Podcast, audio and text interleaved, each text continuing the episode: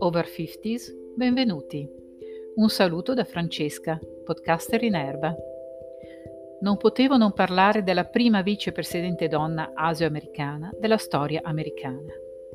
Sarà il primo podcast della serie La battaglia delle donne. E devo dire la verità, è proprio un inizio con il botto. Kamala Harris, durante il suo primo discorso, lancia un potente messaggio è la prima volta che una donna con madre indiana, padre giamaicano e marito ebreo diventa vicepresidente degli Stati Uniti d'America e di conseguenza l'emblema dell'America multietnica. Indossando un tailleur bianco, ha voluto rendere omaggio alle suffragette e alla loro battaglia al diritto al voto per le donne. Nel suo discorso, Harris ha fatto riferimento a tutte le donne che hanno lavorato per garantire e proteggere il diritto di voto per oltre un secolo. Cent'anni fa col diciannovesimo emendamento, 55 anni fa con il Rights Act e ora, nel 2020, con una nuova generazione di donne che hanno votato e continuato la lotta per il loro diritto fondamentale di votare e di essere ascoltate. La Harris Continua così. Disse, quando mia madre è arrivata qui a 19 anni dall'India, non immaginava che potesse arrivare questo momento, ma credeva in un'America dove questi momenti sono possibili. Continua la Harris. Penso alle donne, alle donne nere, asiatiche, bianche, ispaniche, nativo-americane, che nel corso della storia di questo paese hanno aperto la strada per questo momento. Si sono sacrificate per l'uguaglianza, la libertà e la giustizia per tutte noi. Penso alle donne nere che troppo spesso non sono considerate, ma sono la spina dorsale della nostra democrazia. Penso a tutte le donne che hanno lavorato per garantire il diritto di voto e che ora vogliono farsi ascoltare.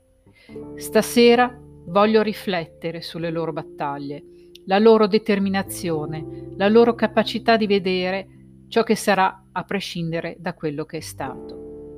E questa è una testimonianza della personalità di Joe Biden, che ha avuto il coraggio di buttare giù uno dei muri che continuavano a resistere nel nostro paese, scegliendo una donna come vicepresidente.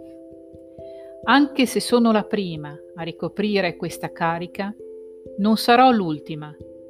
Ogni bambina, ragazza che stasera ci guarda, vede che questo è un paese che dona tante possibilità. Il nostro paese, continua la Harris, vi manda un messaggio. Sognate con grande ambizione, guidate con cognizione Guardatevi in un modo in cui gli altri potrebbero non vedervi. Noi saremo lì con voi. Erano secoli che aspettavamo di ascoltare queste parole pronunciate da una donna su un palco come questo. E chi è Kamala Harris? Kamala è nata a Oakland, in California, 55 anni fa da padre giamaicano, come abbiamo detto, e madre indiana. Nel 2016 è stata eletta in Senato, rendendosi molto attiva, specialmente nel settore della giustizia. Prima di arrivare a Washington, è stata la prima donna a ricoprire la carica di procuratore distrettuale a San Francisco e di procuratore generale in California. Negli anni scorsi si è avvicinata a Biden, anche per ragioni personali, avendo lavorato a fianco del figlio Bo, ex procuratore generale in Delaware, morto purtroppo di tumore nel 2015.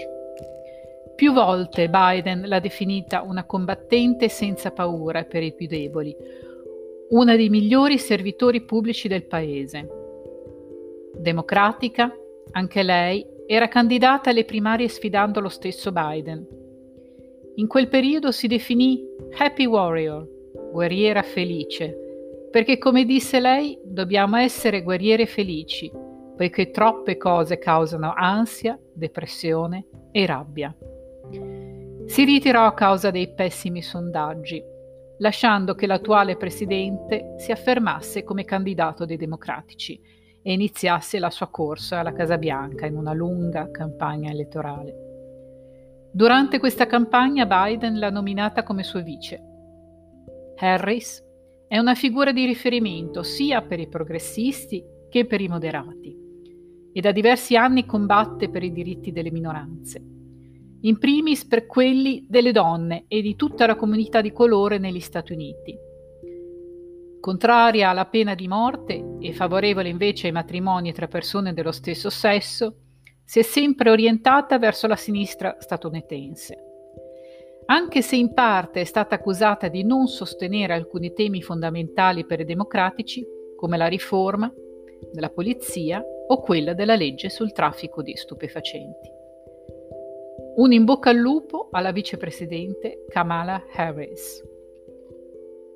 Auguro a tutti di leggere, leggere sempre, perché la lettura rende liberi. Un abbraccio